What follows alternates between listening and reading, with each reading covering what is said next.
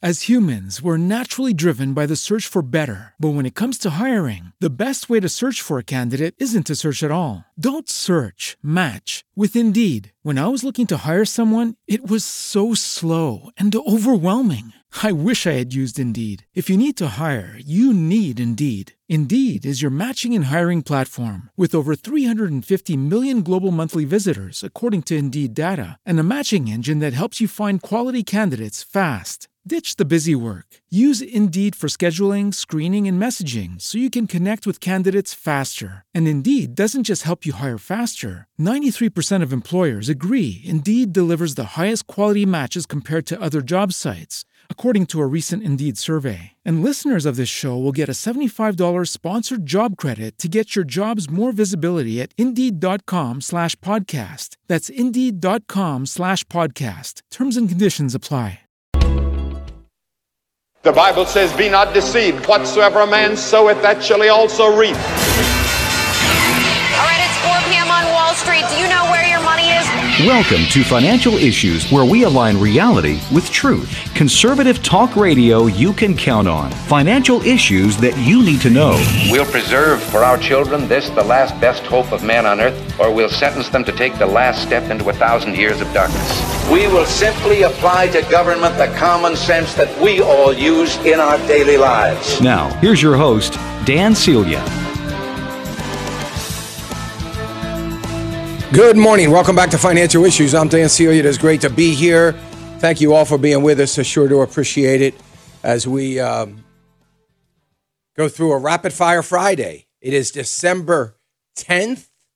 We sure appreciate you being with us. Lots happening, lots going on.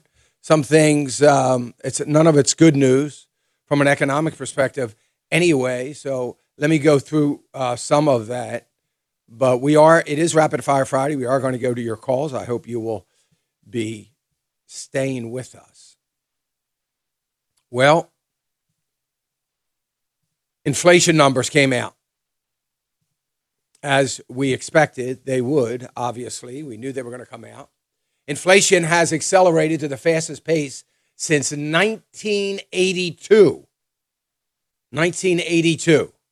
That's how long it has been since inflation has ever accelerated to this level.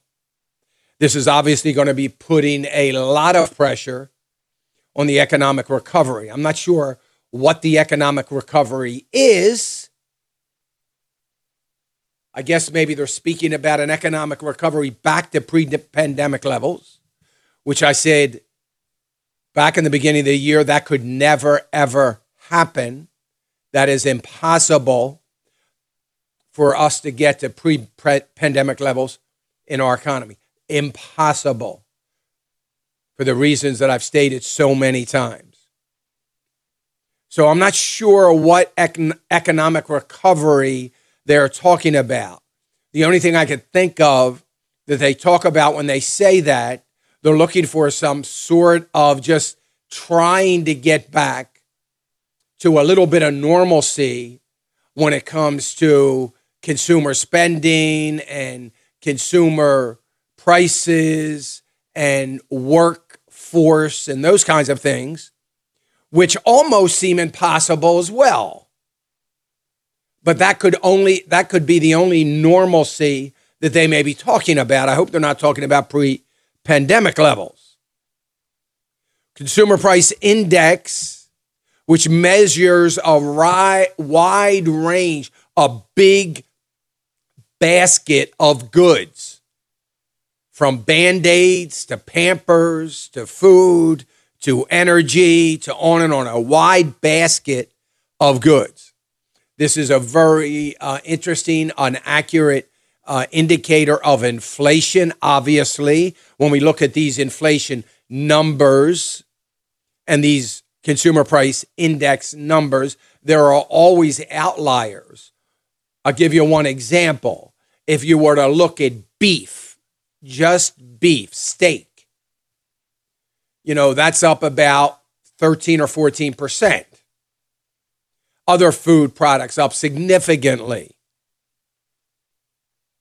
But this is a basket of goods that helps develop an average. Last month, it was at around 6.6. They were predicting 6.7. We got it rose 0.8, and we are at 6.8% now, year over year. Again, the fastest rate of inflation growth since 1982. I remember 1980 well from a inflation perspective beginning. I remember 1987 very well. We went into 1990 at a difficult time as well from an economic perspective. When you exclude food and energy, which I don't care to do, but I'll do it for the sake of conversation, because I'm afraid this is the number that most of you are going to see. This is the number that is going to be widely published today, which would be core CPI, because when you strip out food and energy, core CPI year over year is 4.9%. If you are a far left state-run media, what would you like to report? 6.8 or 4.9? Kind of a no-brainer. So that is the number you're going to hear. Pay no attention to it.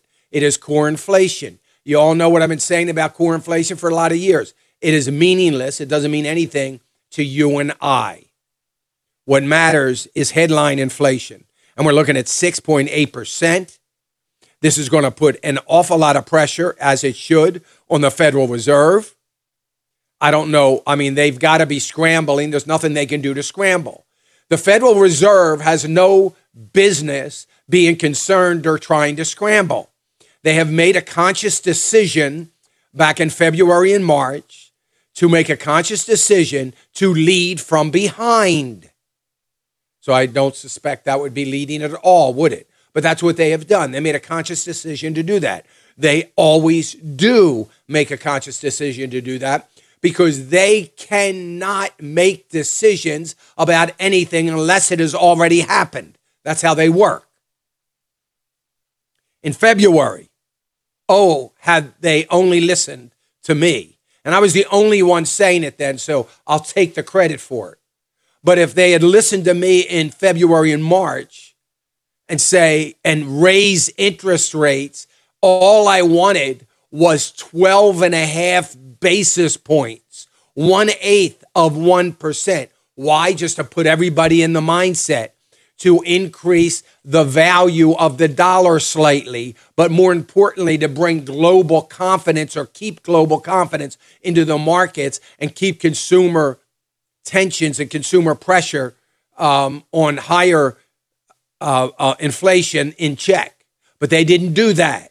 They wouldn't do that. As a matter of fact, they saw no need to raise it at all. My hope was you do it in February, you do it in March, you maybe skip April, see how things shake out after first quarter earnings, and then in May, look at maybe a full quarter or 1% to raise interest rates. You've already set the table. You've already kind of telegraphed that. It would make perfect sense. It would have kept inflation a little bit in check. They chose not to do that. Instead, they chose to call inflation temporary.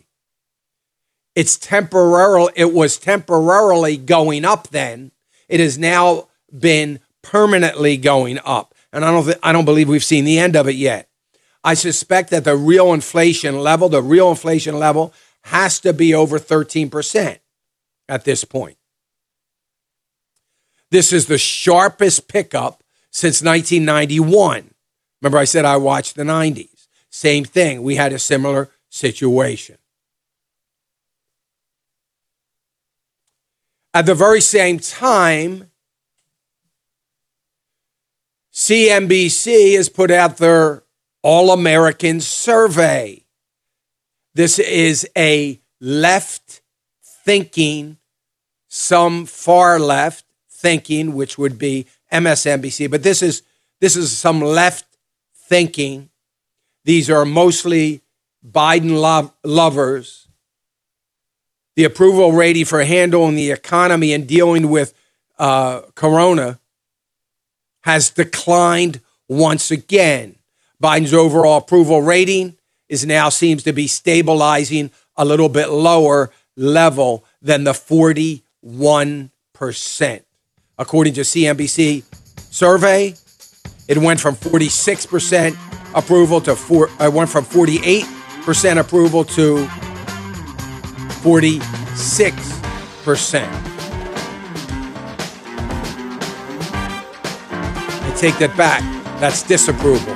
Went from 46 to 48. Their disapproval of Biden's handling. I'll be right back.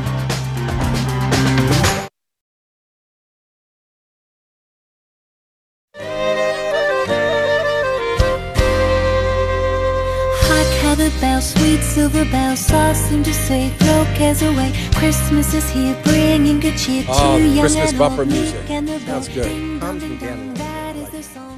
All right, folks, we are in Rapid Fire Friday. You might want to queue your call up. You're going to be the first call I take here on Rapid Fire Friday. We are live. It is December 10th. It is Friday. It is Rapid Fire Friday. So remember what we ask you to do. It's not the time to ask the long, drawn-out, very complicated trust question. It is the time to ask your question and get right to the point, and we will try to move on as quickly as we possibly can.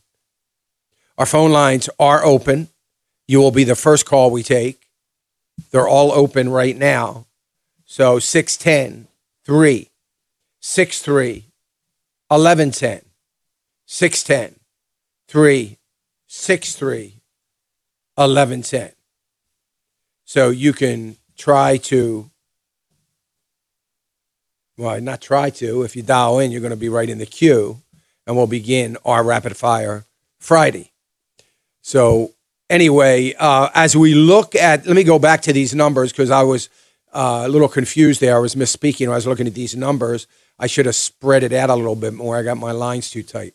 Anyway, here, and I'm trying to read it from what I typed in, not to mention I typed it in. That's not a good thing. All right.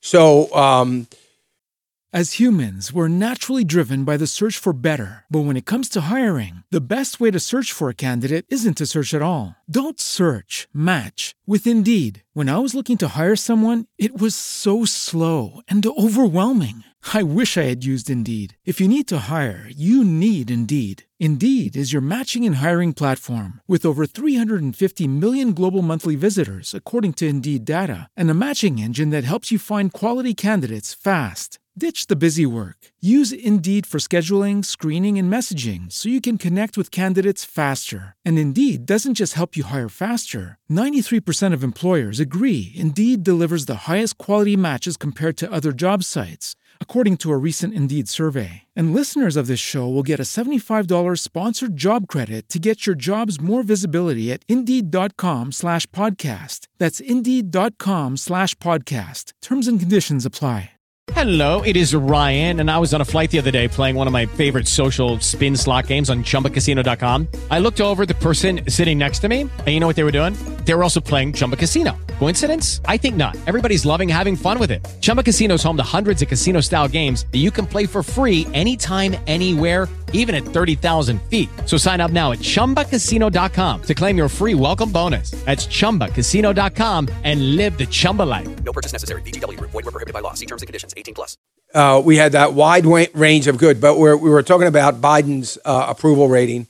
It is really, so his disapproval is now 48%. 48%, almost half of Americans disapprove of Joe Biden and his handling of corona and the economy. Apparently, last time he was at 46%, and now his disapproval is at 48. So 46% approve and 48% disapprove of handling of the economy and the coronavirus. This is the first time he has been underwater on the coronavirus deal. His economy approval sank deeper and deeper, with only, just from the economic perspective, only 37% approval rating compared to 56% who disapprove. To quote another far left thinker, it's about the economy, stupid. That was a quote from Bill Clinton, a quote that Bill Clinton made to the Bush senior. It is about the economy, Bill. And if it is about the economy more than anything else, Joe, you got a little problem there, buddy. And here's the beauty of this economy.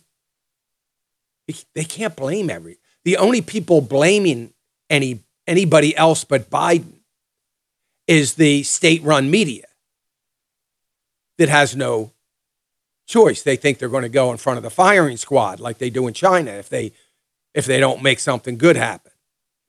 So the state-run media is the only one that is scratching their head and doesn't understand this. 37%. 56% disapprove. I can only imagine that there's a couple of them sitting on the fence. These are horrible numbers. Horrible numbers. And here's my hope. I just hope they keep doing what they're doing. I really do, at least until September. I mean, if they could just keep doing what they're doing. And, you know, I think of all those Democratic congressmen that have bought in, because they're not the sharpest hacks in the world, that's why they're congressmen, that bought into the whole notion that, oh, it's okay, we're still going to win the election. You're going to hold your seat. Really? Who exactly are those American people in the districts of these Democratic congressmen that are going to reelect them to represent them? They may stay home and not vote at all, but they're not going to reelect them. So they can almost count on losing their seat. They may not vote for the Republican, but they will likely not vote at all. Or they'll say, I'm tired of this. We need to get our economy on track and get back to putting America first. So I'm going to vote Republican, some for the first time ever, like what happened in Virginia. But yet, they continue to fall in, goose-stepping behind Nancy Pelosi and doing exactly what they tell her to do. So, listen, forget everything else. Forget approval rating. Forget about the fact that they're going to lose the midterm elections. It's irrelevant. Why in the world, regardless of their ideology and their positions, why would we vote for somebody that has no mind of their own, that only does what their dictator tells them to do, and they never, ever, ever consider wavering from what the master dictator tells them to do? That's what we have in Congress. That's who the Democratic representatives are that are representing you. It doesn't matter what you want. It doesn't matter what you think.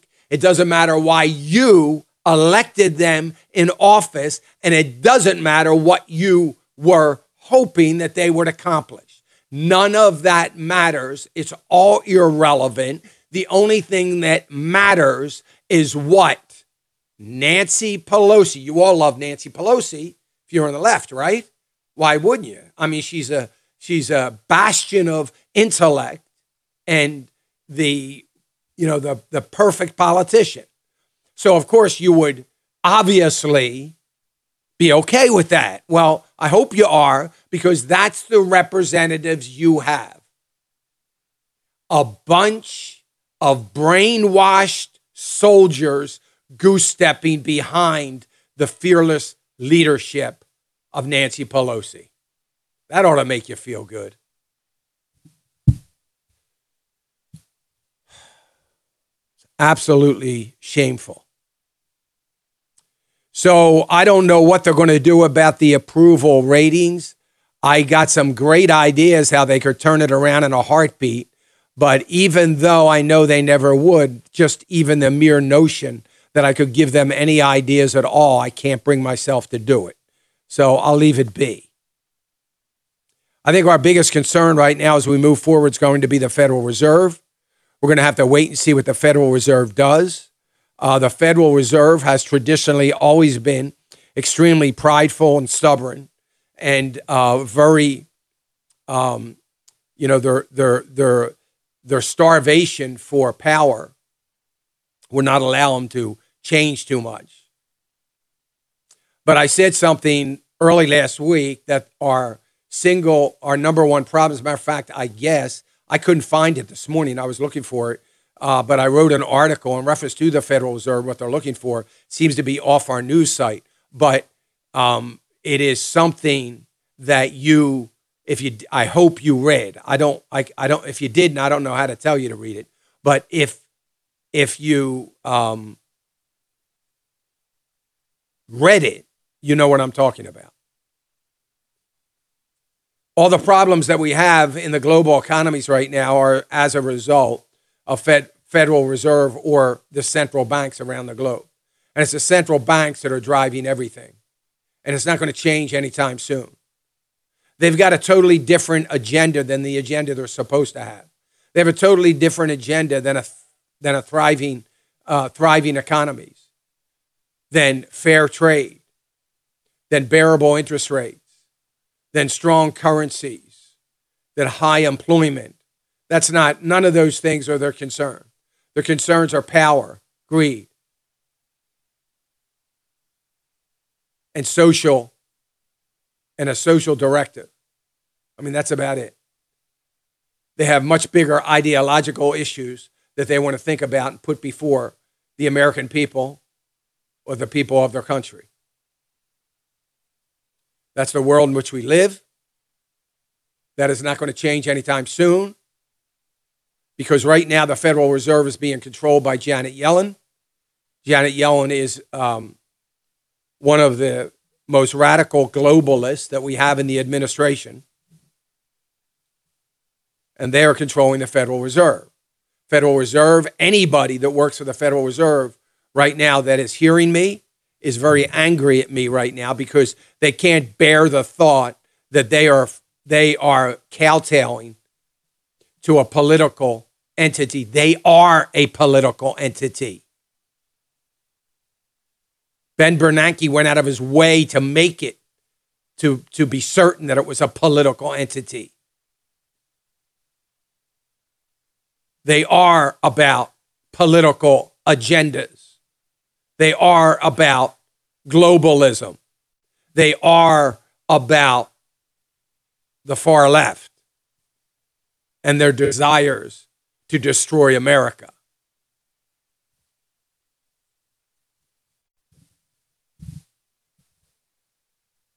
All right, 610-363-1110, 610-363-1110. We're going to get through a lot of questions here in the next 3.5 hours.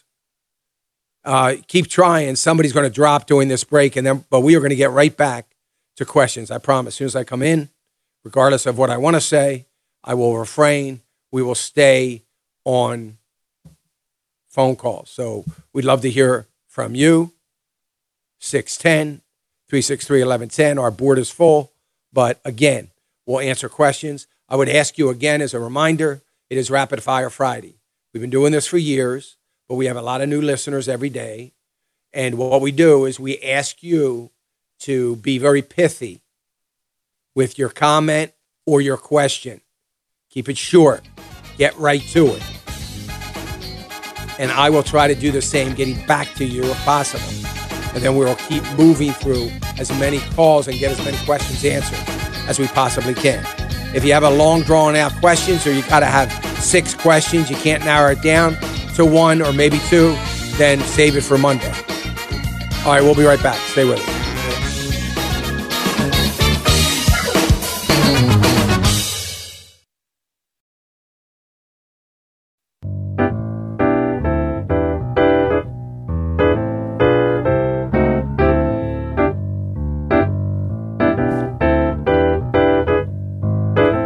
This may be the earliest we've ever played some Christmas music bumper. Bumper music, I like that. It's good. And we're not that far away. I mean, you know, we're only 20 days or so, I guess 22 days maybe. I don't even know what the date is. Dan, I actually got the countdown right here. We are 2 weeks from Christmas Eve. 2 weeks. 2 weeks. Wow. It's awesome. Wow. Yeah, I am liking that jazzy Christmas music. It's good stuff. I like that. It's good. It is. Yeah, I like it. All right. Well, we're going to have rapid fire. Let me go to calls. Let me go to Doug. Doug's calling us from Michigan. Hey, Doug.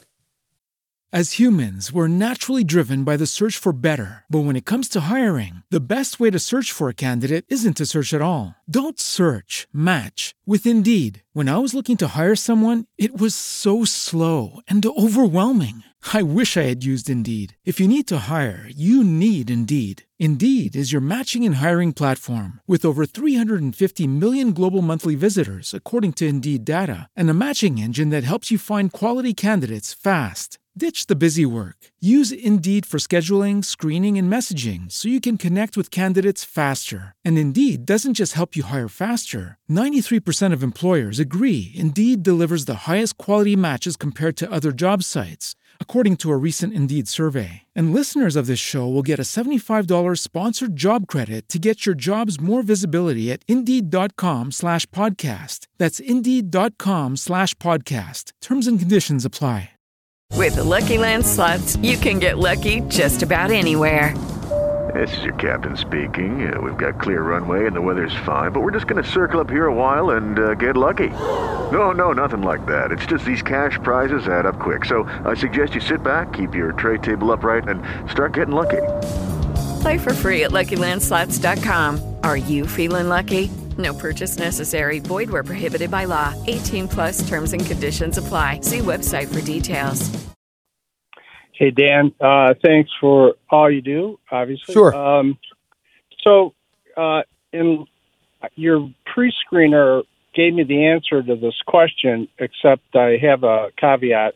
With all the talk about high inflation and any way to hedge against it, what's your thoughts on cryptocurrency?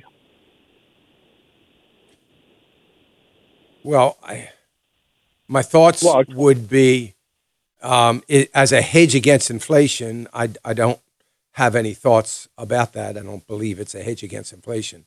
So I would say my thoughts would be, I'd rather own oil if I'm going to truly hedge against inflation. So I don't have any real thoughts about it.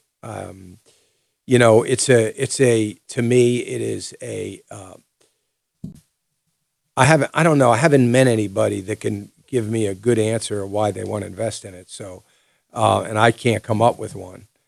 It is not something, if anybody thinks that that's going to be an alternative currency someday, then they've just, that's great. It means there have been some amazing salespeople that have done an amazing job of convincing people that the IRS is going to allow some money to have transactions with no way of tracing it or to be taxable, or the government's going to have allow some sense of currency that is going to be untraceable and regardless of how they make it or print it or put it into circulation, that's not going to be a problem for. And I'm not talking about governments of America. I'm talking about governments around the world. They're all in the same exact boat. They all have to worry about tracing money, and they all have to worry about taxation of money. And crypto is the direct opposite of that. So if everybody thinks that that's going to be some sort of alternative currency, it is laughable. So it's not going to happen. But it is an emotional-driven type of commodity. I have no doubts that there will be some sort of electronic currency at some point in time. There will be. We know that. Janet Yellen has talked about it on numerous occasions, but it's not going to be any one of the cryptos that anyone might own. It's going to be something that's going to come out of a central bank. It's not going to be something that comes out of anywhere else. It's going to come out of a central bank. It's going to then make most of the others all but worthless, other than the trades that they might do between themselves. But we will have an electronic currency. I think we already do. It's called a credit card, but I don't mean that. I think it's we will have some sort of crypto type currency, or a stable dollar. That's what Janet Yellen likes to call it. We will have that, but it's not going to be the one you own or the one your friend owns or anybody else owns. There's no way that a central bank in America, with the exception of a rogue nation, that is going to just take on crypto.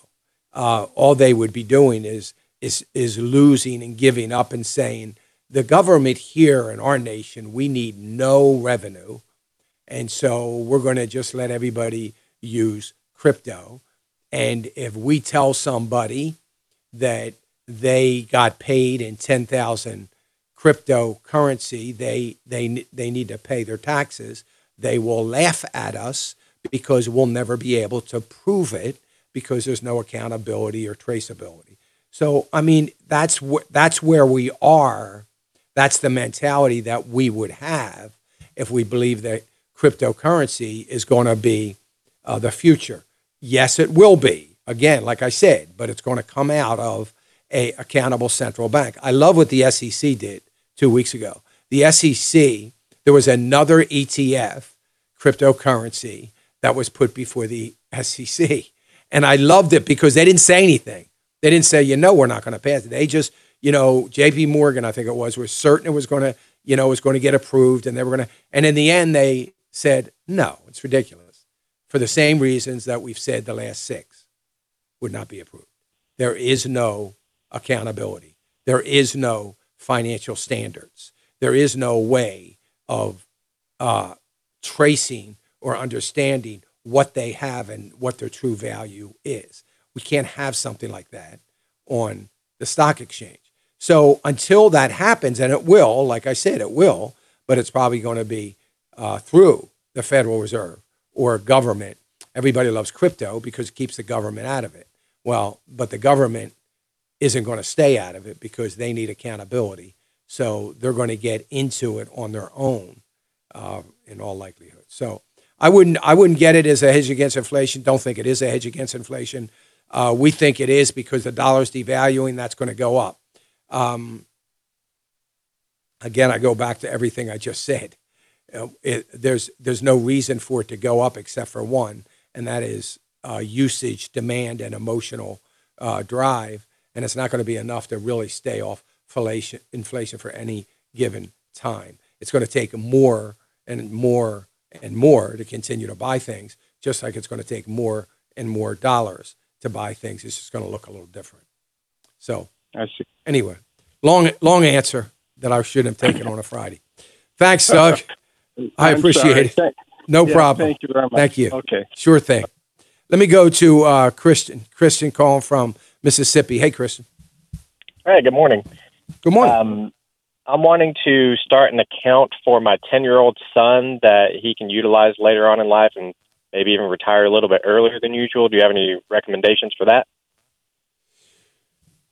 Yeah, I mean, I guess I would just start putting money. I would probably start out in the beginning of taking like something, you know, growth only, good solid growth stock like or ETF would be better, so you can maintain some diversification with a little bit of money and continue to add to it. And so I would take TPLC, which is going to mimic the market and follow the market.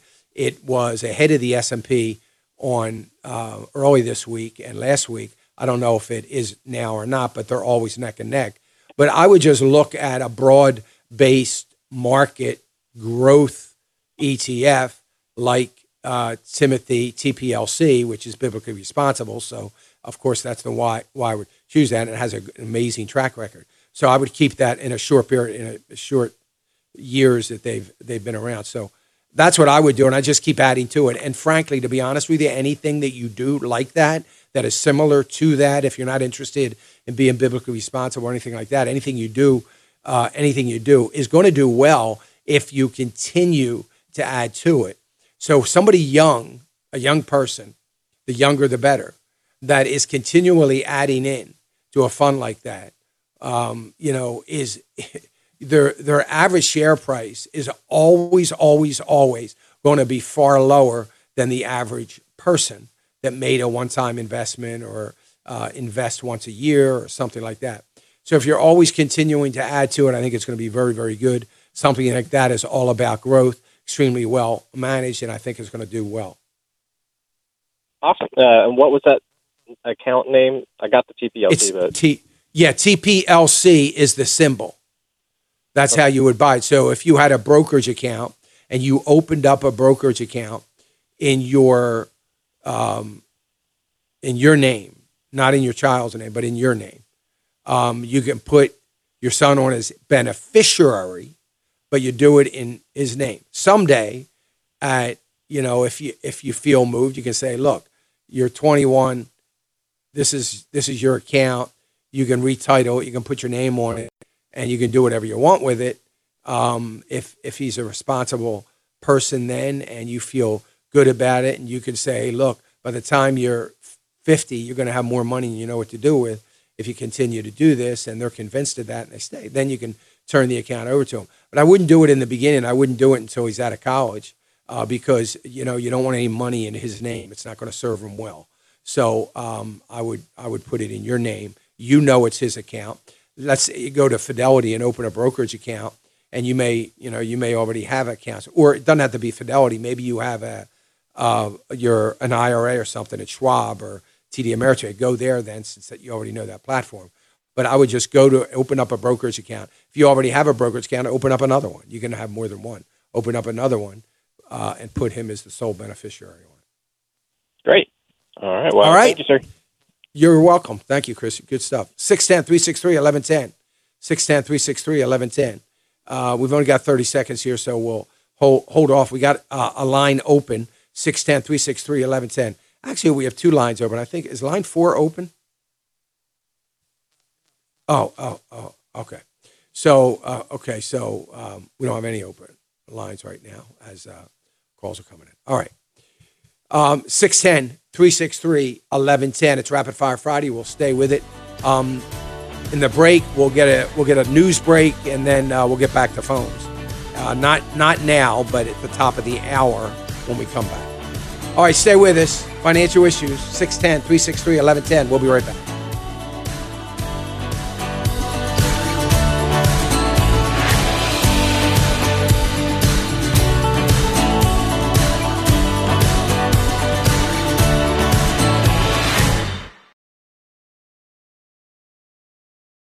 The opinions and recommendations expressed by Dan are his own and do not necessarily represent the opinions of this station or any of the show's sponsors.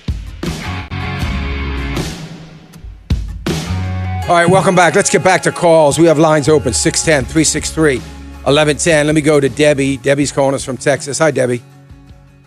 Good morning, Dan.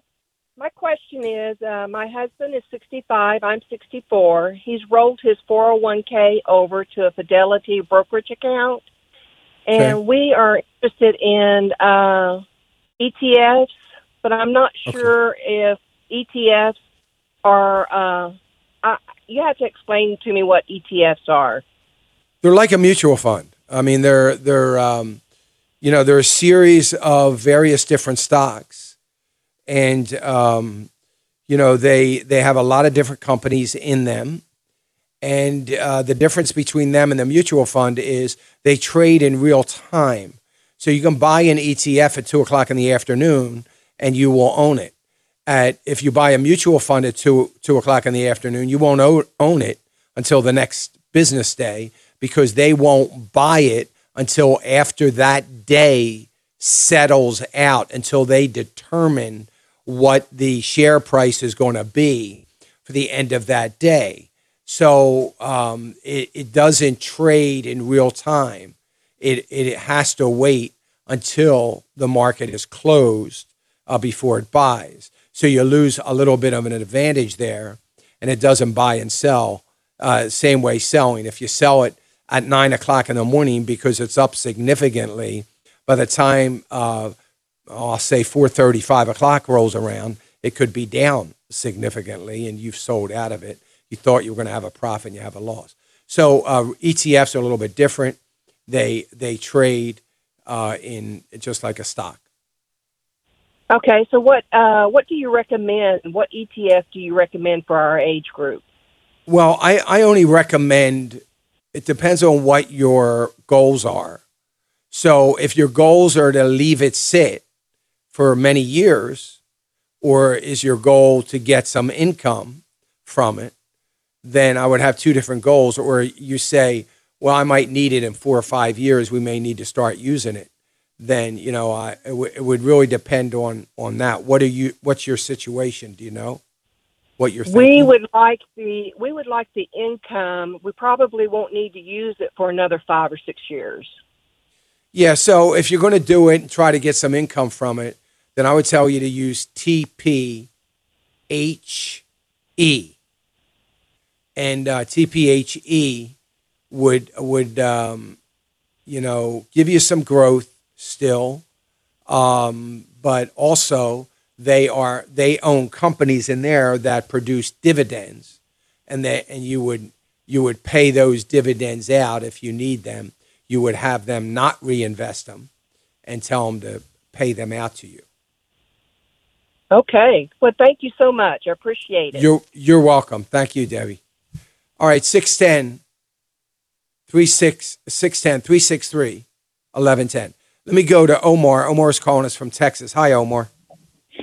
Good morning, Dan. Great talking with you. I have a question about the TSP. Yes. I've been contributing for over 10 years now, and I'm in one of the mostly L20, I think it's L fund, L2050. Uh-huh. And I'm going to continue contributing. You know, I still have like at least 15 more years to go. I'm in my 40s, and they have an option to contribute to the Roth part of the TSP as well. And years ago, I started contributing a few $100, and I stopped. I only have in there like $300 on the Roth part. And my thinking was, well, I think I'm better off just putting it all in one pot, you know, a bigger amount, so it grows more. But I don't know if my thinking was wrong, because it's all one account anyway. But so my question, with the taxes going up, obviously, regardless of what happens, they'll be higher in the future. Should I be contributing like 90% to the Roth instead of the other way around?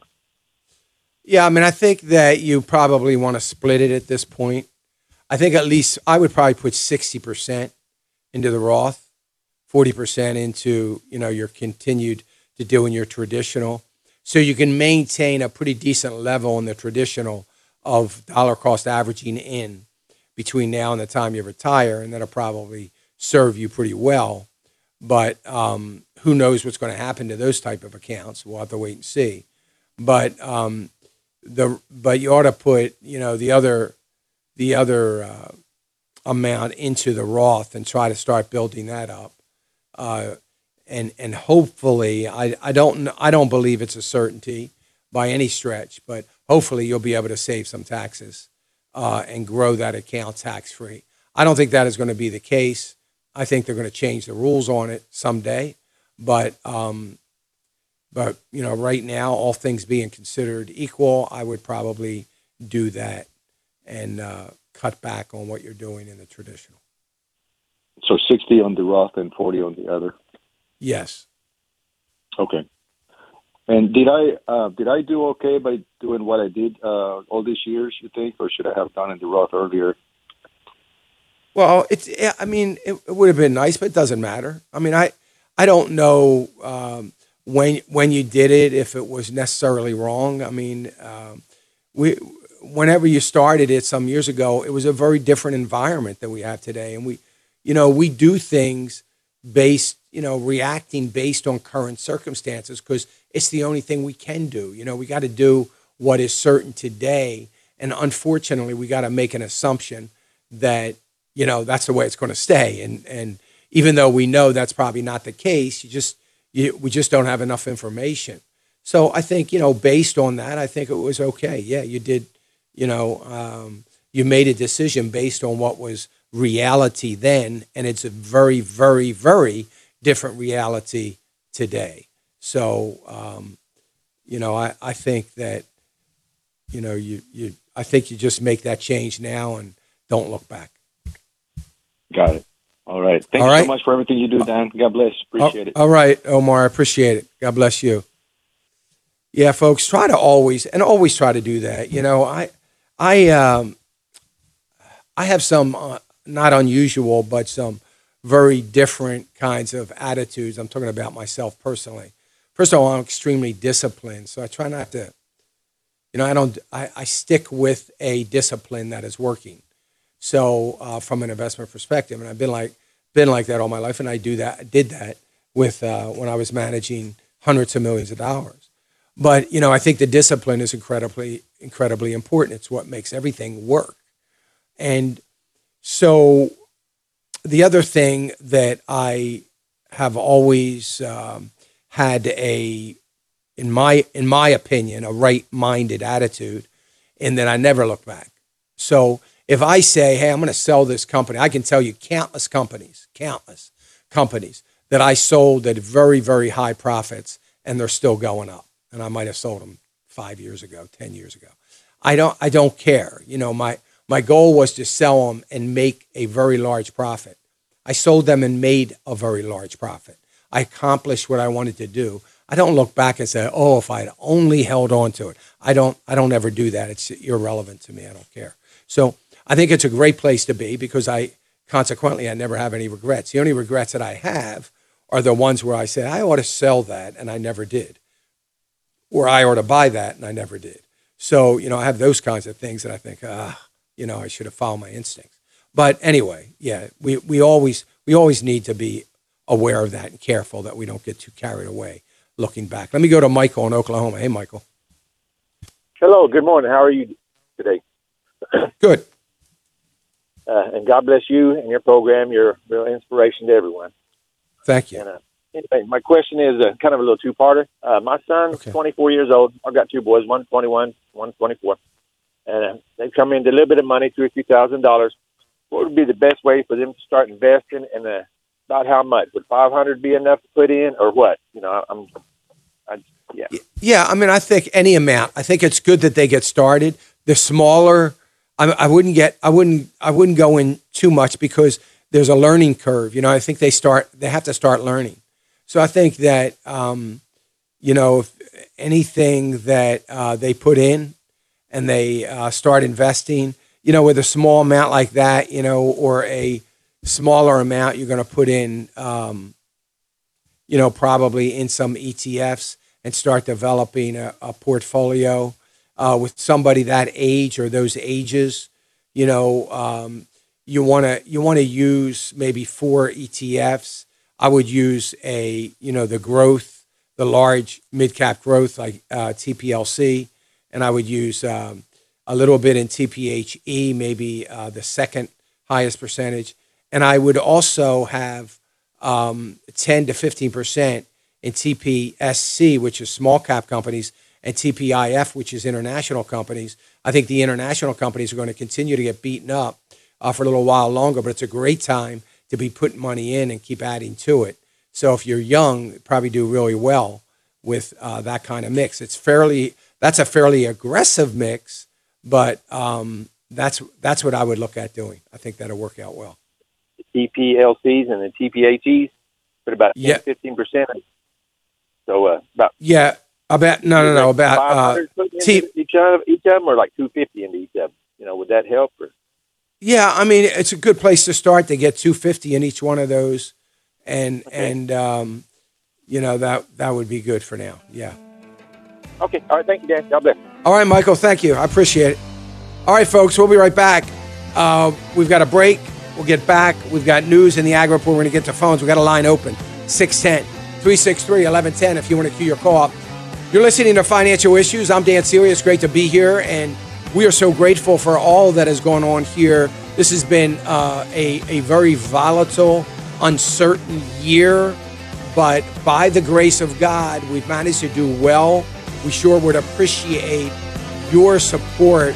We had a very generous donor last week make a gift and wants to set aside some for a $30,000 match. Maybe you can our help us with that. And standards. We will never give away our freedom. We will never abandon our belief in God. Thank you for joining us. This has been an FISM production.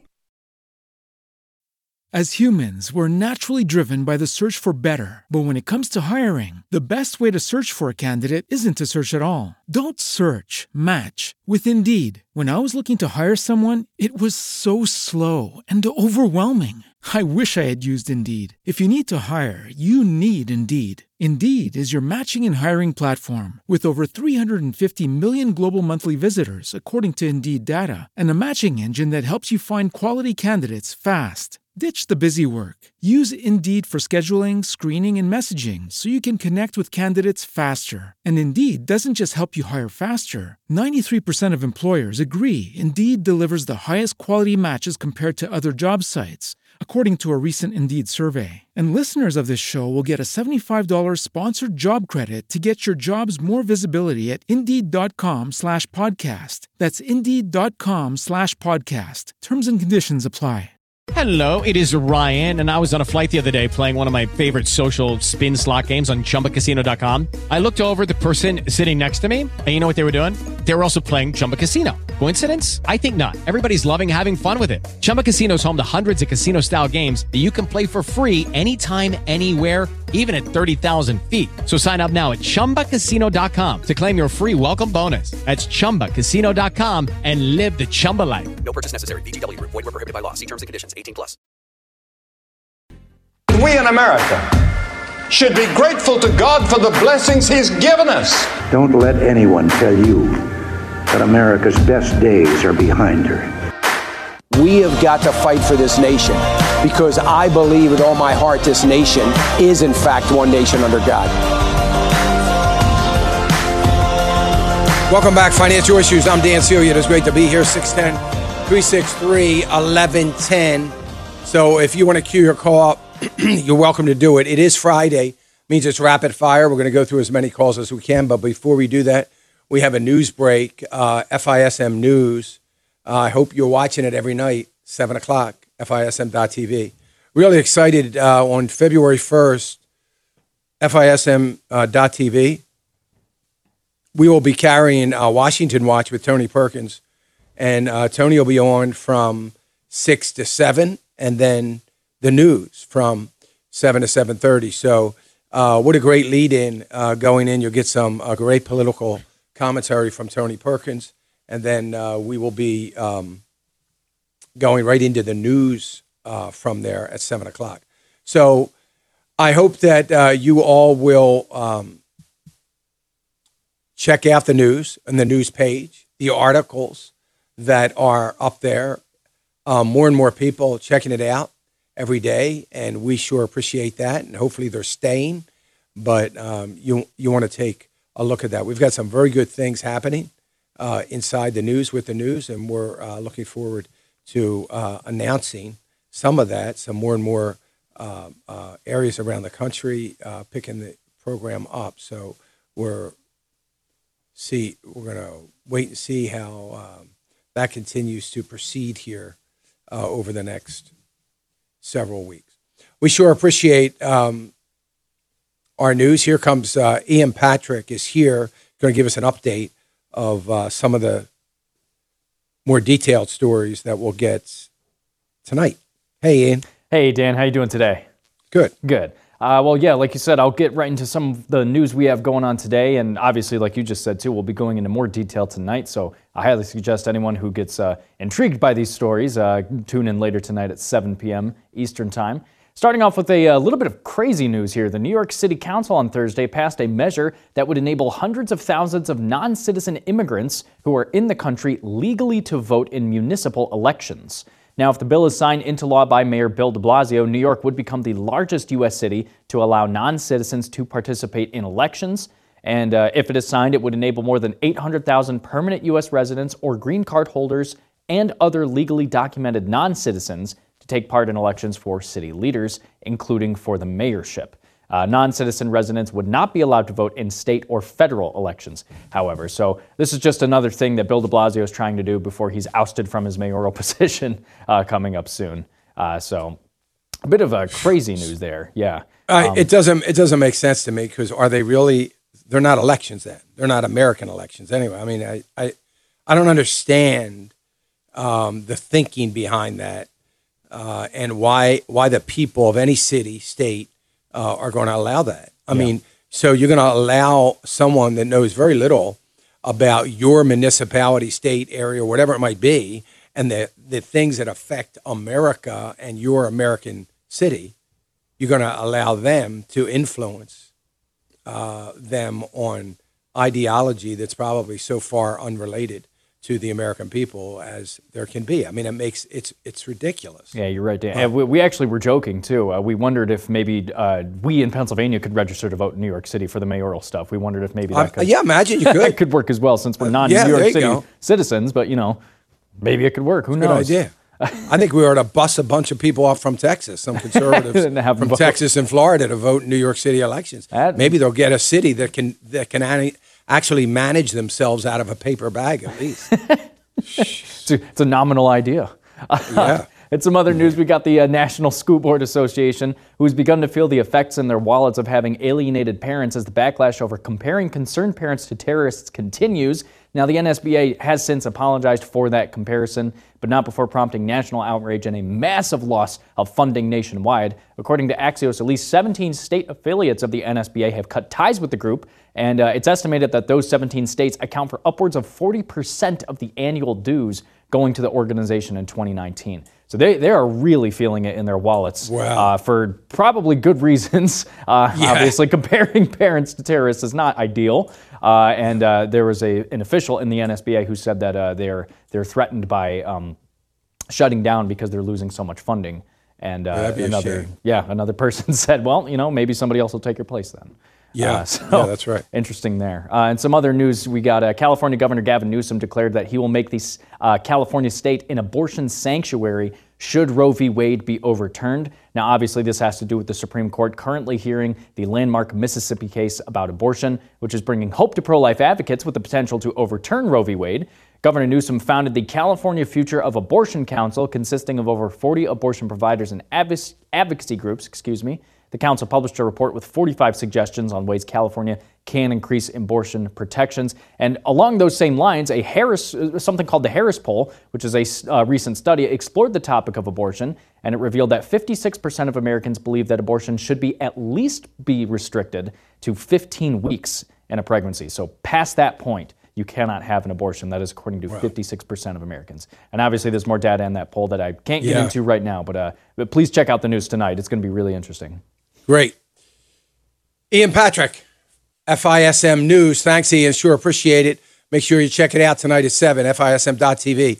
Here comes Craig Haggard with our Ag Report. We'll be right back.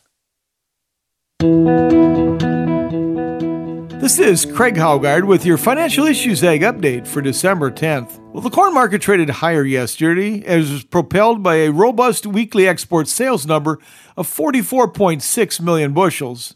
and the expectation that corn demand will continue to be fairly strong for both exports and biofuels. Now, the USDA monthly supply and demand report was really kind of a non-event. It left the projected carryout unchanged at 1,493 million bushels. At the close yesterday, March futures were 4.5 cents higher, settling at $5.91 3/4 cents per bushel.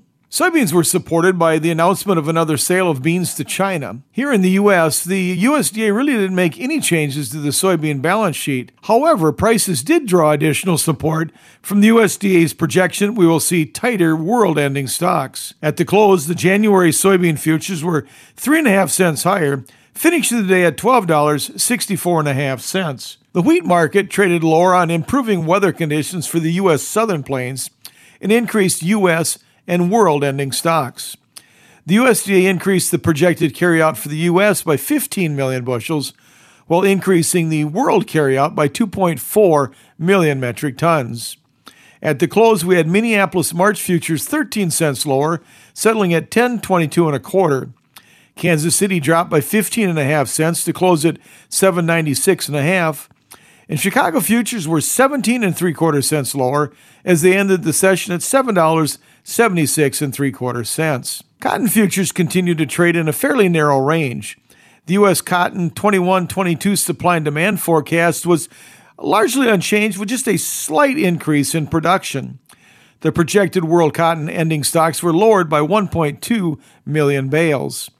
At the close, we had March futures 13 points lower, settling at 106.59. Livestock futures were mixed. We had February live cattle 87.5 cents lower to close at $137.80 per hundredweight. January feeder cattle were 67.5 cents higher as they settled at $164.7.5 per hundred. February lean hog futures made a move to the upside. They were $1.77 higher at the close as they finished the day at $77.82 per hundred. Class 3 milk futures took a pause from their recent move higher. The USDA report projected lower milk production forecasts for both 21 and 22, and they based that on the expectation of lower dairy cow numbers and slower growth in the production of milk per cow. At the close, December futures were 15 points lower, settling at 18.65. And finally, meat cutout values were mixed. Choice box beef ended the day 44 cents higher, closing at $264.55. Select boxes dropped by $1.41 as they settle at $251.68. Pork carcass cutout values took a step backwards after Wednesday's huge move higher. They had ended the day down $3.48 to settle at $86.96 per hundredweight. This has been Craig Haggard with your Financial Issues Ag Update. We'll be right back with more Financial Issues after this.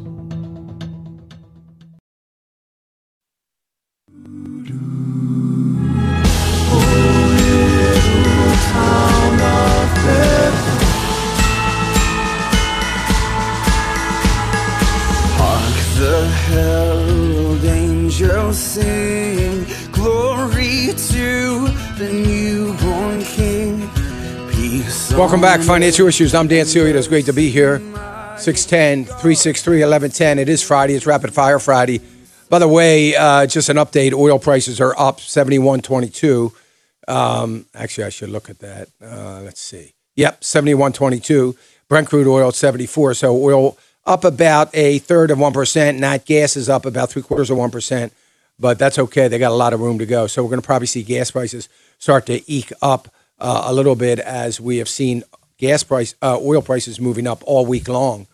So we'll see how that all shakes out. The Dow is up. The S&P is up about 3/4 of 1%. The Nasdaq's up 3/4 of 1%. Russell 2000 small cap stocks barely down, but just bouncing along the flat line. So that's where we are right now.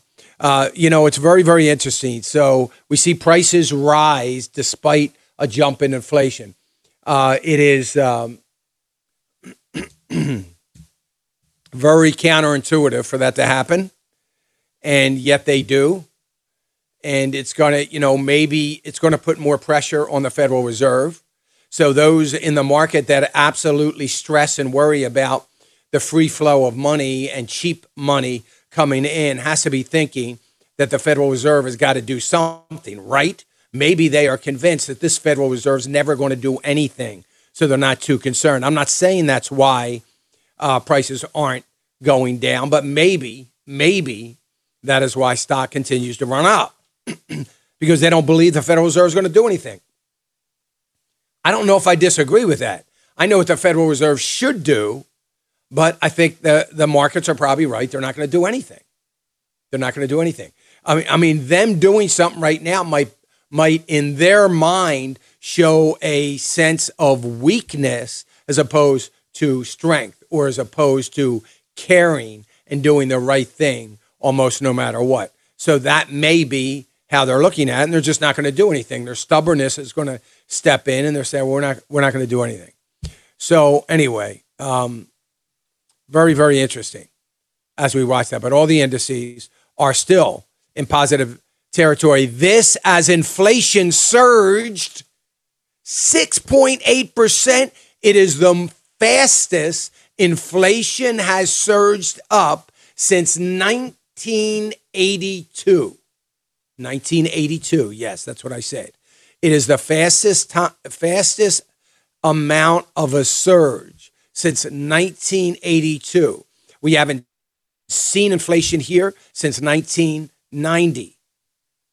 And look, frankly, there is no end in sight. There is no end in sight. So we'll see. We'll see what it looks like. But there is no, it's not going to change. Nothing is going to change. So it's pretty amazing. All right. 610-363-1110. 610-363-1110. If you want to queue your call, you're welcome to do it. 610-363-1110.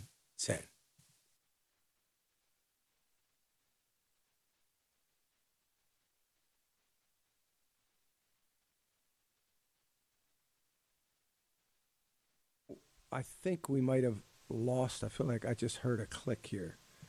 We might have lost connection. Did we, Seth? You there? I guess we did. Yeah, I can hear you. Did we lose connection?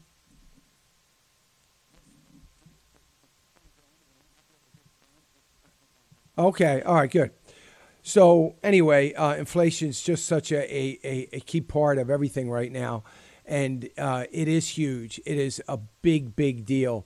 And though it may not seem like a big deal, in fact, it is a big deal, and it ought to be treated as such because, you know, if we continue to see this kind of inflation rolling through, it is a problem. It is a real problem. And we're going to have to, we're going to have to see what we can do about it. But it's a huge problem. All right, 610-363-1110. I think we're having some technical difficulty, so I'm not sure that we are, that we are going to be able to hear the phone calls. So I'm going to have to hold off until we get word that we can. So we'll see what happens.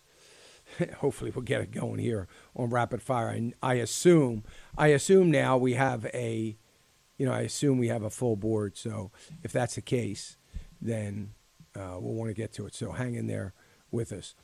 So aside from inflation, we're watching Biden's approval rating drop dramatically.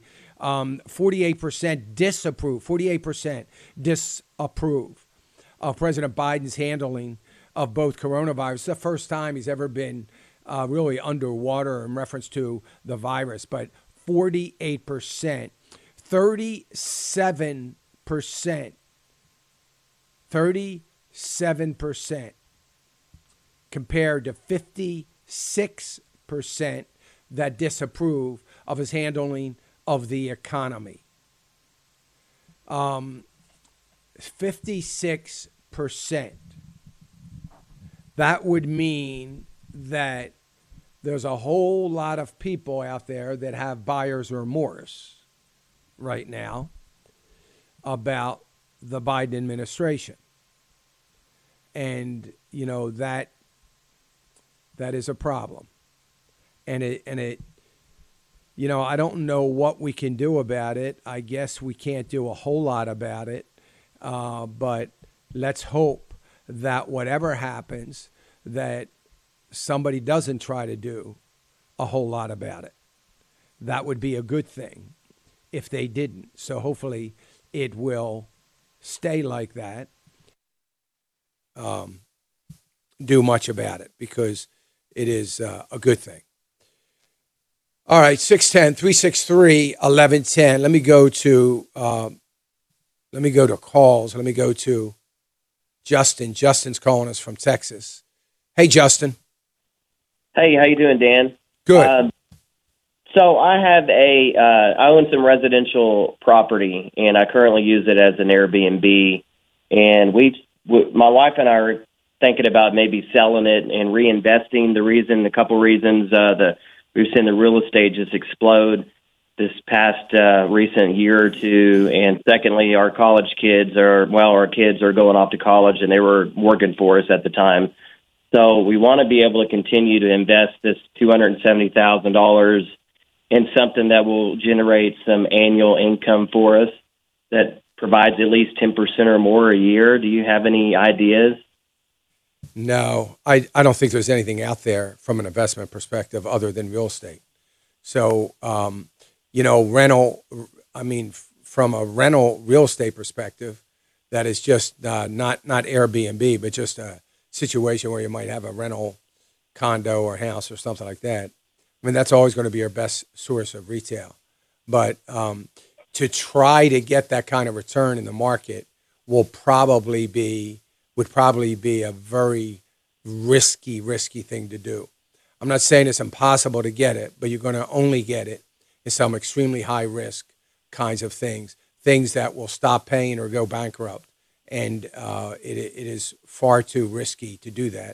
Of course, if you have investments that go bankrupt, you lose everything immediately, and there is no chance of ever getting it back. So, I mean, it would be awfully risky to do that. I think the best-case scenario you could do is maybe get 5%, but you're never going to get 10. The only way to get that kind of investment return is going to be doing what you're doing in real estate. It's the only way you're going to get that kind of return, unfortunately. That is somewhat safe. Yep. One quick question following that. Sure. So I've got a good friend that said that if you take that and invest it in the stock market, and he calls it puts. I know nothing about that. He says he can make 10% in his sleep. What's your thoughts on that? Let him do it, man. I give him the money. Let him do it. I mean, he said he's going to teach me how. He's going to what? He was going to teach me how, and he's someone I trust. He's a Christian movie producer in L.A. He said he'd take the time to teach me. Yeah, do it. Okay. I mean, I would never do it, but do it. I mean, it's up if you have trust in them and faith that that's gonna work, man. I would do it. Do you have any experience inputs? Yes, a whole lot. Yeah. Okay. But I wouldn't. That's why I say I wouldn't do it. But yeah, I mean, it's there's guys that say they can do it, maybe and can do it. Maybe they can do it, but it's probably the only way to find out is to start doing it. Okay. Hey, thank you. I appreciate it. All right, Justin. Thanks. All right, 610-363-1110. Let me go to Jenny. Jenny's calling from Louisiana. Hey, Jenny. Good morning. I am 86 years old. I have just sold my house, and looking at everything that I do have and taking out some of the money and adding it to what I have, it leaves me about $285,000 that I need to invest safely or put aside, even if it's CDs. What do you think I should do with it currently? So what would be your outlook for the use of that money? Would you, I don't envision having to use it. Therefore, it will be left to my son. And currently, I live in a house that he owns, and he helps out with everything that I need. He's really my rock. So to keep it safe for him.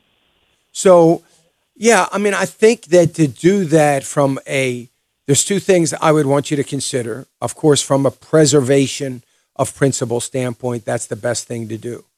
My only concern, and something for you to think about, is the possibility of, what would happen if you got into a hospital situation and, you need care of some sort. And maybe you've already thought of that. Maybe you have a long-term care insurance, or maybe you're not too concerned about it. But I only say that to say I would love to see you be in a position. Your son's going to get that money, and he sounds like a trustworthy man. And I think really down the road, an ideal situation sooner rather than later for you would be to begin a giving program by which you can give that money to him, with the notion that, hey, it's my money. If I ever need it, you'll let me use it. So keep it safe. Let him keep it in a CD or a money market account, but in his name. And that would save. That would be very helpful to him to keep as much of that money as possible someday when the Lord calls you home. So I would think about doing that.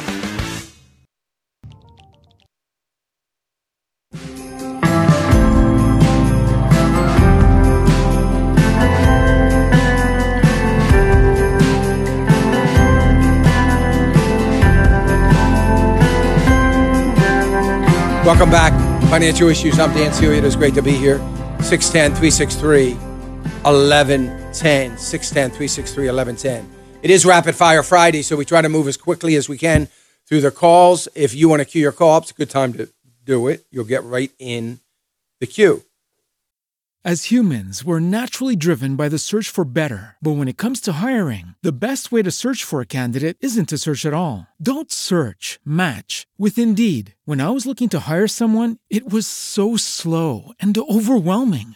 I wish I had used Indeed. If you need to hire, you need Indeed. Indeed is your matching and hiring platform, with over 350 million global monthly visitors according to Indeed data, and a matching engine that helps you find quality candidates fast. Ditch the busy work. Use Indeed for scheduling, screening, and messaging so you can connect with candidates faster. And Indeed doesn't just help you hire faster. 93% of employers agree Indeed delivers the highest quality matches compared to other job sites, according to a recent Indeed survey. And listeners of this show will get a $75 sponsored job credit to get your jobs more visibility at Indeed.com/podcast. That's Indeed.com/podcast. Terms and conditions apply.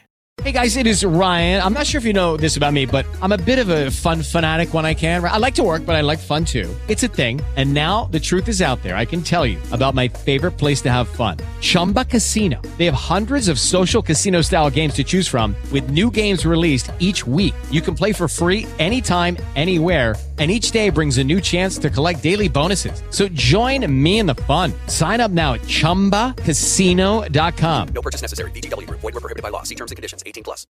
Somebody just dropped, so you can get right in the queue. 610-363-1110. Let me just finish up with Jenny. Jenny's not with us. She's not on the line, but I hope she's still listening. So, Jenny, what I was trying to get at there towards the end of that call was I just want you, it's a great idea to begin to move that money out of your name, out of your account, into your son's name. He's going to get it anyway someday, which is great. He sounds like a trustworthy person. And if you were to give him that money or begin to give it to him, and you said, hey, if you could just open up a money market account at a bank, at your bank, and just keep it in savings, that would be great. I just want to preserve it. I want it to be there. If I need it, then you can use that money to, let me have whatever I need. But in the meantime, it's out of my estate, and that's going to be a good thing for him. He won't have to do anything someday. It'll be his money.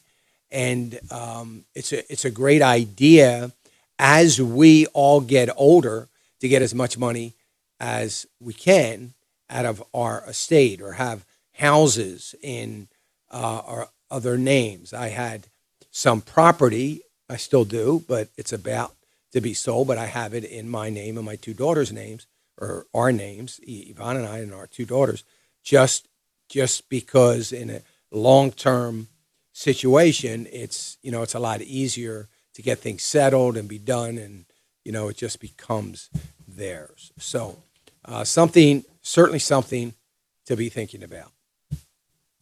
All right, let me go to Bert. Bert's calling us from Arkansas. Hey, Bert. Hello, Dan. Thank you for your message.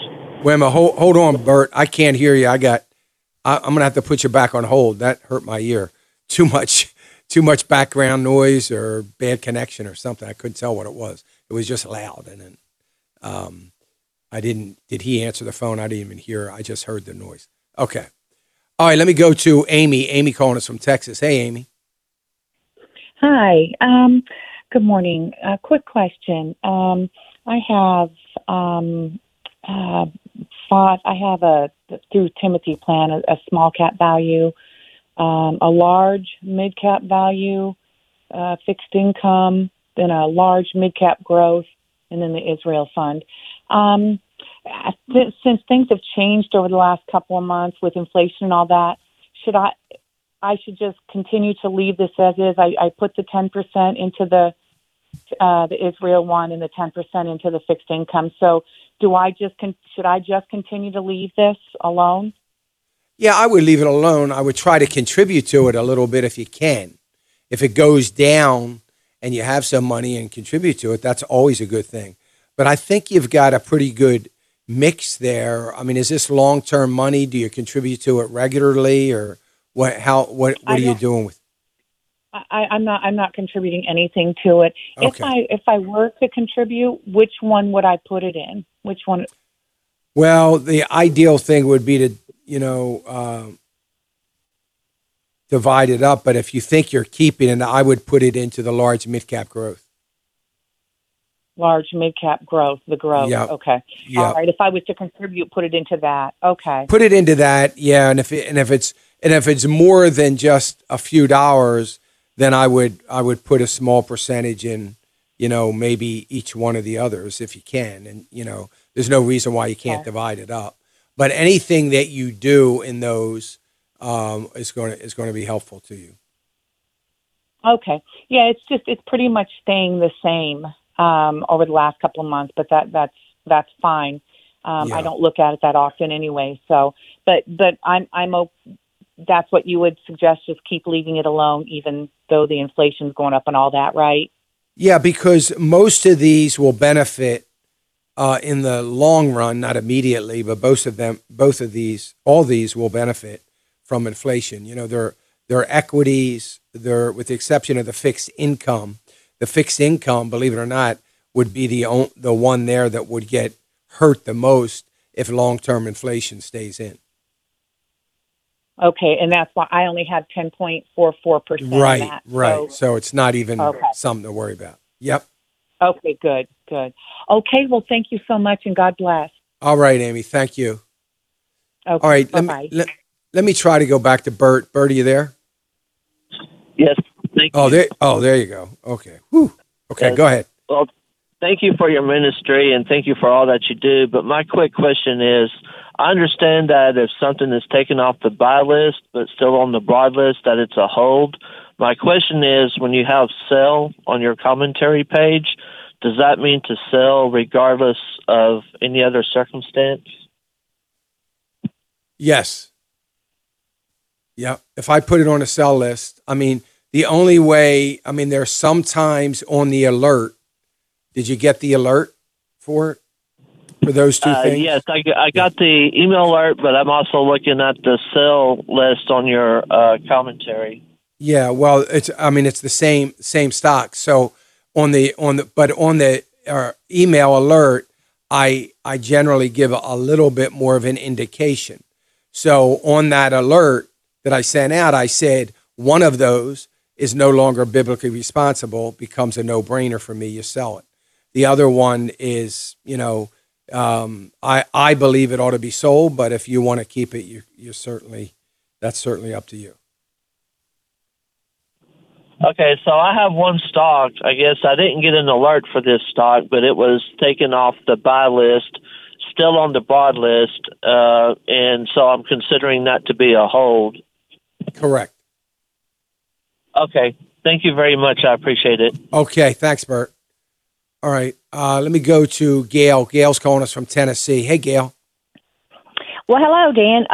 Mine's not really an investment question. I just heard a truck driver call into you yesterday. I think his name was David, but he was telling you, and I just wanted your opinion on it. He was saying that to move one of the windmills that they are putting, I guess, everywhere now because of the, the Green Deal. Okay. Yeah. He said it takes 8 trucks. I was thinking, is these 8 trucks per windmill, and how many's out there, and not, instead of going to the supply chain and getting this unstopped up, we get these trucks doing the windmills. Well, every truck is a great value right now because we're 80,000 short. Right. So we're 80,000 short, and of course, but keep in mind, part of the supply chain, includes all things. So there are windmill parts on these ships that aren't getting offloaded either, causing more supply, chain bottlenecks. And so, it doesn't, the supply chain doesn't necessarily differentiate between one problem or another. It's pretty much across the board. There are obviously things more critically important, like food. We want to make sure that we have enough trucks to continue to get food to the markets. Oil would be another thing, or energy, I'll say, would be another one. So there are but there's the disruptions are across the board.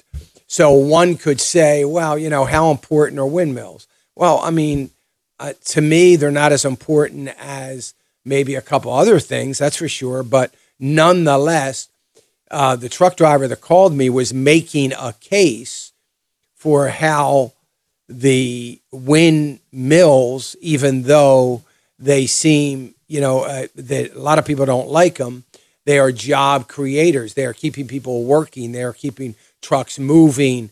And all the things that it takes just to build a windmill.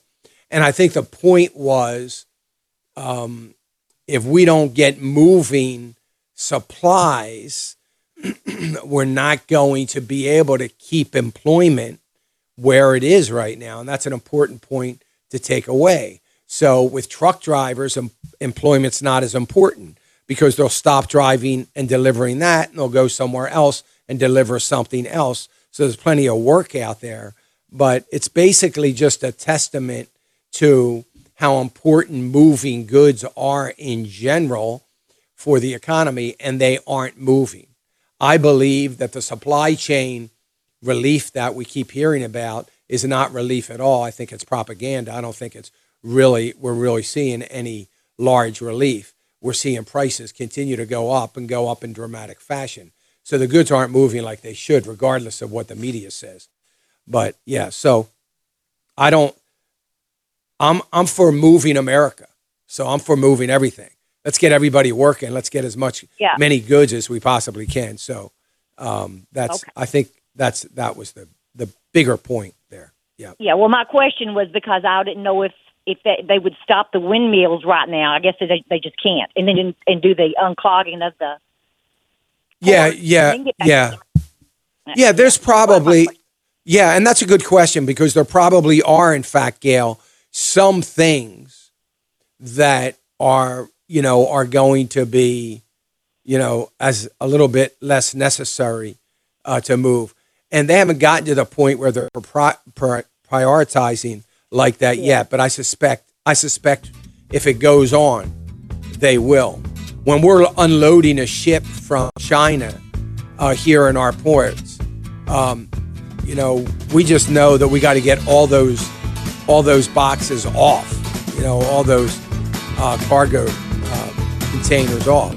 And we don't know what's in half of them, and we have to figure it out. It'd be a monumental task to start prioritizing, that's for sure. Thanks, Gail. I appreciate it. We'll be right back, folks.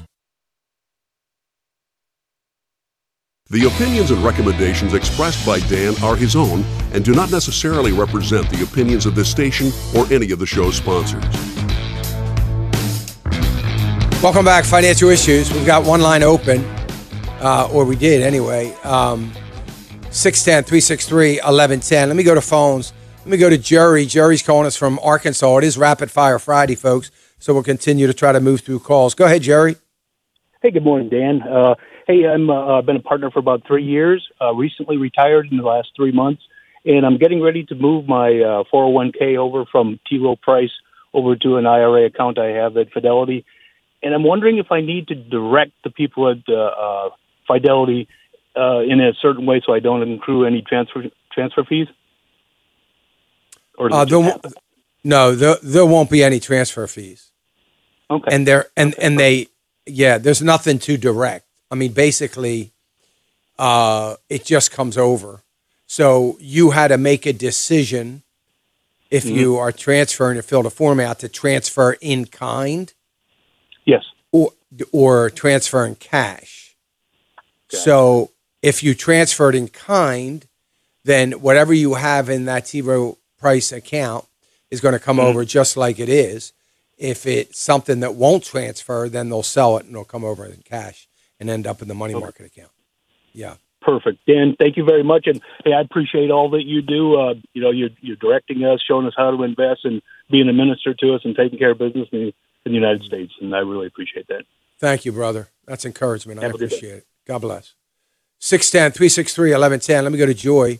Joy's calling us from Ohio. Hi, Joy. Joy? Okay, we don't have Joy. All right. Yes, let me go. Dan. Oh, yeah. Oh, go ahead, Joy. Oh, sorry. Yes, Dan, long-time listener, 2-month partner. I love what you do for all of us. I'm 59 and a half years old. I'm a federal worker with a TSP account. I want to move my money out to biblically responsible accounts. How can I do this? Do you still contribute? Yes. Joy? Okay, yes. So are after you move it out, are you going to still contribute, or do you get a match? Or okay. Yes. Okay. So what you have to do, Joy, is you have to go somewhere and open up a 401. Open up an IRA account. So a traditional IRA. I assume this money is not in Roth IRA, right? Roth TSP. Some of it is in a Roth account. Okay. So you would, let's say you went to Fidelity, you would go to Fidelity and you would open up a traditional IRA account and you would open a Roth IRA account. Okay. Once that's done, you don't have to put any money into it. You just tell them that you're transferring money over and you then do the transfer. So, and I think you have to use the TSP form, transfer form. You will transfer, the Roth into the Roth and the traditional into the traditional. It's going to go into those accounts as cash. So it's going to be sitting in the money market account once it goes in there. And then at that time, you'll have to start investing them and building your portfolio for, whichever portfolio that you want to build. So it'll probably take, it probably won't even, may not get done this year to get that transferred over there. But you can open the accounts up in about 10 minutes on Fidelity website. But you can get the accounts open and at least begin the process. I pay taxes on that money? No, you don't pay any tax. Okay. You don't. If you're 59 as long as you're 59 and a half, you don't pay any fees, any penalty or any taxes. Okay. Let me see. Thank you, Dan. I appreciate it. All right. You're welcome. Thanks, Joy. God bless. Uh-huh. Bye. Yep. Let me go to Ron. Ron calling in Virginia. Hey, Ron. Hi, Ron. I'm Ron. Hi, Dan. Hi, Ron. IN70. Yes. Is it on the buy list because you don't think that it's going to be bought? No. Or is that still a... No, not necessarily. It has just changed a bit in what they're doing, how they're doing it, and what returns that they had.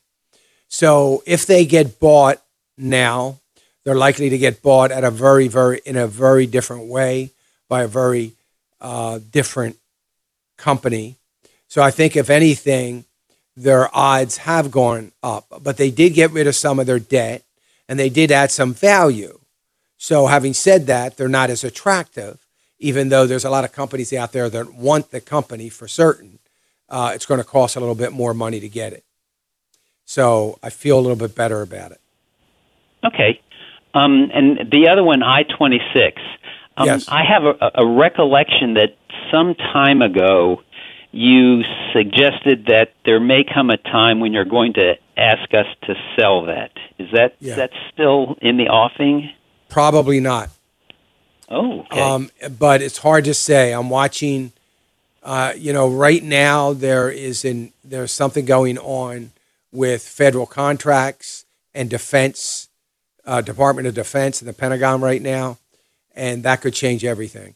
So I'm just watching to see how that develops. But yeah, I feel like, it's definitely a hold. Okay. All right. That's what I got. Thank you very much, Dan. Thanks, Ron. Okay, I appreciate it. All right. Bye-bye. Bye-bye. Let me go to, I don't know who's on deck here. Let me go to Tammy in Georgia. Hey, Tammy. Hi, sir. How are you? Good. I just have one question. I'm a federal employee. I have a TSP, and I also have a Roth or IRA account, but I just have $5,000 sitting in the bank, not really drawing much interest. I just want to know what's a good place to invest in. Yeah, I wouldn't put it in either one of those, qualified accounts. I would put it into an investment account. So in order to invest it, Tammy, you have to have an investment account. And you would have to do that at, a brokerage like a Fidelity or a TD Ameritrade or something like that. And you would open an account online, fidelity.com, and you'd open an investment account. And then once the account is open, you can, move the money in there by just simply sending a check or, automatically deposit it in there out of your checking account. You can set it up so you can do that. And then once the money gets in there, then you can take a look at the investments and what you might do. I'm hesitating because it is going to take you probably right now is a very, very, very busy time of year for the brokerages. They take forever to get anything done. They take a lot of time to get things transferred in and out. So I would wait and see, get the money in there. Once you put that $5,000 in the account, it sits in a money market account, like at a bank, not at a bank, but in your brokerage account. It's not earning, it's earning practically nothing, just a tiny bit of interest.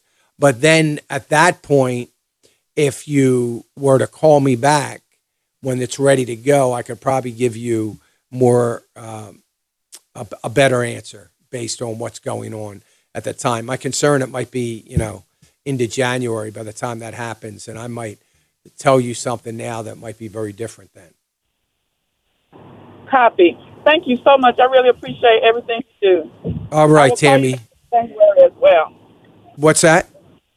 I will call you back in January. Yeah, that'll be great. Yes, thank you, Tammy. God bless you. Thank you. Yep. Let me go to, what time is it? Let me go to Thomas. Thomas calling us from Indiana. Hey, Thomas. Morning, Dan. How you doing? Good morning. Good. I got a question. From the sale that you had of the two stocks that you suggested to sell, I sold those. I'm an income investor. I won't start drawing until like June. I'm be 67 and a half then, plan on retiring in around June. But where should I place this money, or should I just hold off until January and see what happens? Yeah, I would be looking at probably putting it into a couple of income stocks. So I would look on, you know, the utilities. I would look in utilities. I would look in industrials. I imagine you probably have some utilities, right? Yes, sir. How many do you have? How many stocks? More than one? Yes, I got like 4 or 5 in the utilities. Yeah. So I don't want you to get. I don't want you to get too overvalued in there, overweighted. I mean, in utilities, but they're the best income producers. There's a couple of energy companies that I think you probably should look at in case you don't own them, that are on the, you know, something that you might want to consider that is on the buy list in the energy sector. And if you look at those, I like E22 a lot. I like them all. I mean, I think they're all of them. I don't have that many, but they all, I believe, except for one, pay dividend. One of the higher dividend payers is E40. So that might be a good one, but I would look at E40 and, you know, maybe E22 if you don't own it to generate some income with some of that money. Okay. Sounds good. All right. Thank you. Appreciate everything. All right. God bless you. All right. Thank you, Thomas. We'll be right back, folks. Coming up at the end of this hour, if you got to leave us, I hope you have a wonderful day of worship on Sunday. Make sure you lift up this country to the Lord. I hope you have a relaxing, a great weekend. And we'll see you on Monday. Another hour of Financial Issues right after this.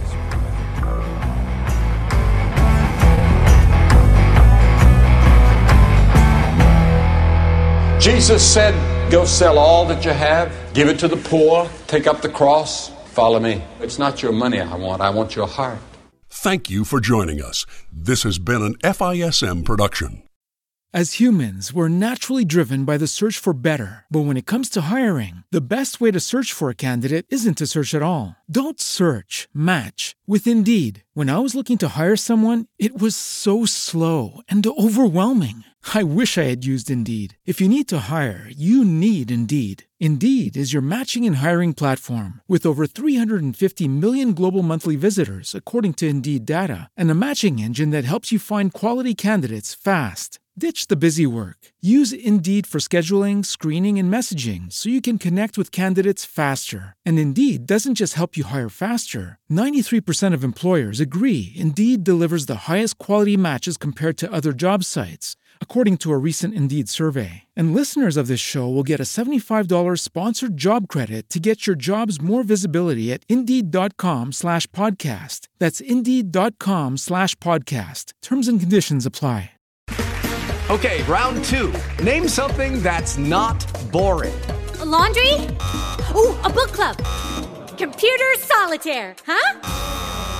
Ah, oh, sorry, we were looking for Chumba Casino. That's right, ChumbaCasino.com has over 100 casino-style games. Join today and play for free for your chance to redeem some serious prizes. ChumbaCasino.com. No purchase necessary. Void where prohibited by law. 18+ terms and conditions apply. See website for details.